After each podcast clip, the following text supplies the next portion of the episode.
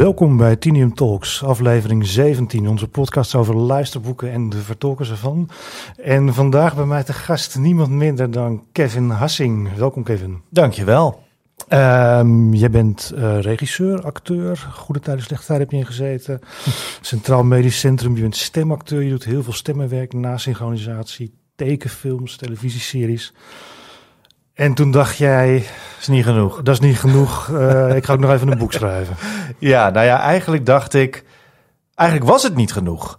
Dus uh, van mijn stemmenwerk heb ik eigenlijk altijd al wel kunnen leven. Um, maar het was toch altijd wel een soort sidejob. Dus zeker het inspreken van tekenfilms doe ik nu al tien jaar. En dat deed ik er af en toe bij. Maar spelen in theater en uh, voor televisie en film... dat is een beetje waarvoor ik opgeleid was. En wat ik ook voornamelijk deed. Maar twee jaar geleden stokte het allemaal een klein beetje. Dat ik wat ruimte, uh, gewoon in mijn agenda, maar ook in mijn hoofd, om over andere dingen na te denken. En toen kwam er een idee in me op voor een, voor een jeugdboek, iets avontuurlijks. En dat ben ik eigenlijk, is eigenlijk het zaadje geweest voor wat nu dus over een paar weken een, uh, fysiek boek is. Ja, over een, over een maand komt het boek uit, 20 oktober. Uh, we hebben nu net twee slopende dagen in de studio gehad. Kan niet meer. Uh, Moet ik dit ook nog doen? Ja, uh, maar daar ging je wel een beetje van uit, toch? Dat jij ook degene was die, als iemand die heel veel luisterboeken inspreekt, dat je ook zelf je luisterboek zou mogen inlezen, toch? Ja, zeker. Dat was voor mij wel ja, nee, tuurlijk. Eh, ik, het idee is ook ontstaan tijdens het lezen hier van een, een jeugdboekenserie. De Gladiatorreeks. Het zijn vier boeken geschreven door een... Uh, ja, een, een, het, is een, het is een man die ontzettend veel weet over uh, de Romeinse tijd. Dus het is een historische jeugdboekenromanserie. Is dat die Simon Scarrow? Scarrow, ja. ja. En toen ik dat hier voorlas, dacht ik... Nou, ik wil niet zeggen dat kan ik ook, maar ik dacht wel... Dat kan ik beter. Dat kan ik beter, ja. nee, ik dacht, ah ja, het is, het is allemaal niet zo ingewikkeld. En als je met wat fantasie en wat... Nou, dan kan, je, kan ik misschien ook wel ooit wat verzinnen. En het grappige is dat ik, toen ik heel klein was... en mensen vroegen aan mij, wat wil je worden? zei ik altijd schrijver. En toen is het gewoon, dat is gewoon twintig jaar niet echt mijn vak geweest... tot ik dus hieraan begon. En nu blijf, blijk ik dus ook auteur te zijn. Dus, dus die, die droom van vroeger, die, dat zaadje, dat zat er toch ergens. En toen ben ik begonnen met... Uh, ja, met een idee en, en dat aan het uitwerken. En um, ik had aanvankelijk het idee dat het verhaal zou gaan over een hele boze kapitein. Uh, die een baard heeft. Maar als hij echt heel woedend wordt, dan wordt die baard rood. Dan ligt hij op. Een soort hij soort vervloekt is hij. Nou, toen ging ik daaromheen een verhaaltje bedenken. Maar toen kwam ik eigenlijk dramaturgisch achter dat het heel onhandige eigenschap is voor iemand die constant kwaad is. Om ook constant een rood oplichtende baard. En hoe zit dat dan? En toen dacht ik, nee, hij is wel altijd kwaad en hij heeft iets meegemaakt, maar en hij heet ook kwaadbaard. Maar die rode baard laten we achterwege. En toen is het idee ontstaan van Mus en kapitein Kwaadbaard. Ja, want uh, de hoofdpersoon is, is, is Mus, uh, meisje dat het dorp Zeeburgerdam. Hoe vaak heb je het nou niet gehoord de afgelopen twee dagen? Ik heb het geprobeerd meteen weer te verdringen. Nee, zij probeert het dorp uh, Zeeburgerdam, uh, dat wordt geteisterd door een bende piraten. En zonder dat we al te veel gaan verklappen, zij heeft kapitein Kwaadbaard nodig om uh, Ze te verjagen. te stellen. Ja. Uh, en we volgen eigenlijk op de reis naar uh, Zeeburgerdam. En op die reis ontmoeten zij, sluiten zich meer mensen, wonderlijke personages aan. Hmm. we luisteren even naar een stukje van het begin, waarin Mus en kapitein Kwaadbaard elkaar ontmoeten. Ja. Het is stil in het kleine café. Aan de bar zit een oud mannetje, nippend aan zijn zoveelste keelbrander. Hij houdt de tel niet bij. De gierige barman natuurlijk wel. Met een krom trillend handje zet hij voor elk nieuw glas een streepje in zijn kasboek. Hij moet wel. Er zijn maar twee klanten en er moet toch brood op de plank. De andere klant is nauwelijks zichtbaar. Diep verscholen in een donkere hoek zit een grote man aan een klein tafeltje.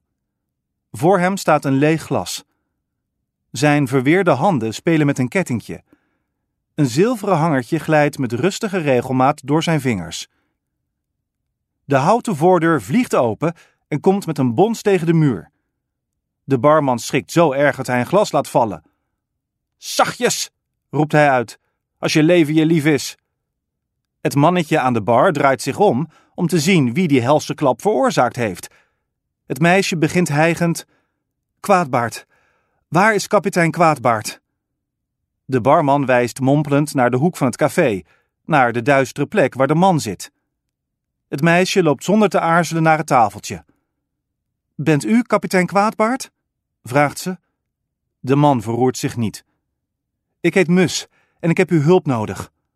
De man blijft stil. Alsjeblieft, zegt het meisje. Ik heb drie dagen gelopen om hier te komen. Met gevaar voor eigen leven heb ik net die belachelijke klif beklommen. Ik heb dringend hulp nodig.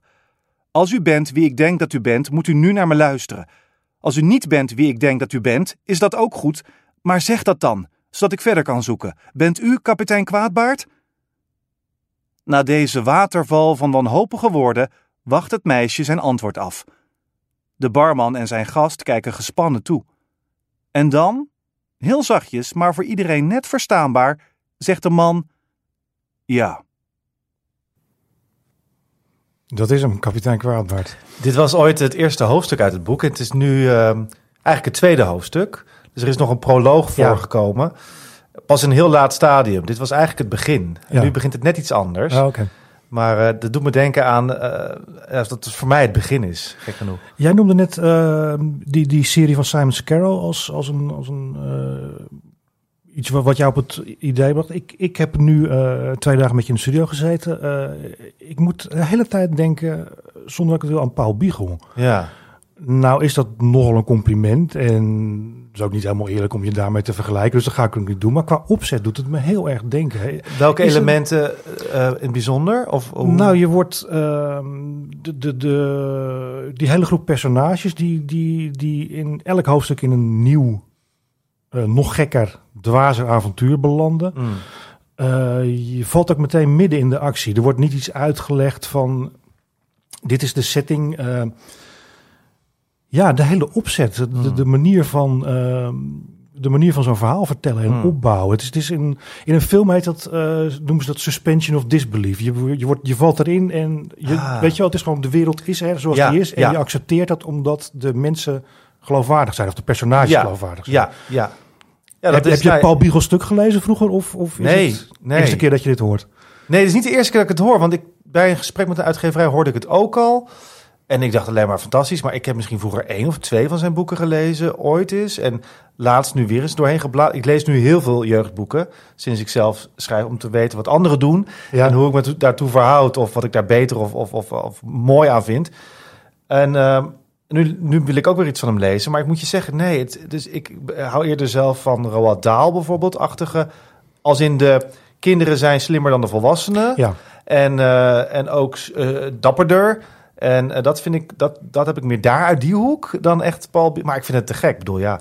En, ik, en ik hou zelf van boeken waar je gewoon ingezogen wordt en hopelijk in wil blijven. En daarom dacht ik, ik moet gelijk beginnen met eh, het op de spits te drijven. Gelijk, Ja, want je zit, je zit er middenin en, Ja. het, en het gaat gewoon door. En, en Ja, ik dacht gisteren wel toen we opnamen, maar vandaag niet. Dacht ik wel, oh, hier is het af en toe een beetje saai misschien. Maar dat is ook omdat ik het natuurlijk al honderd keer heb gelezen zelf. ja. Eh, maar vandaag had ik het idee, oh ja, het verhaal gaat echt wel door en door en door en door.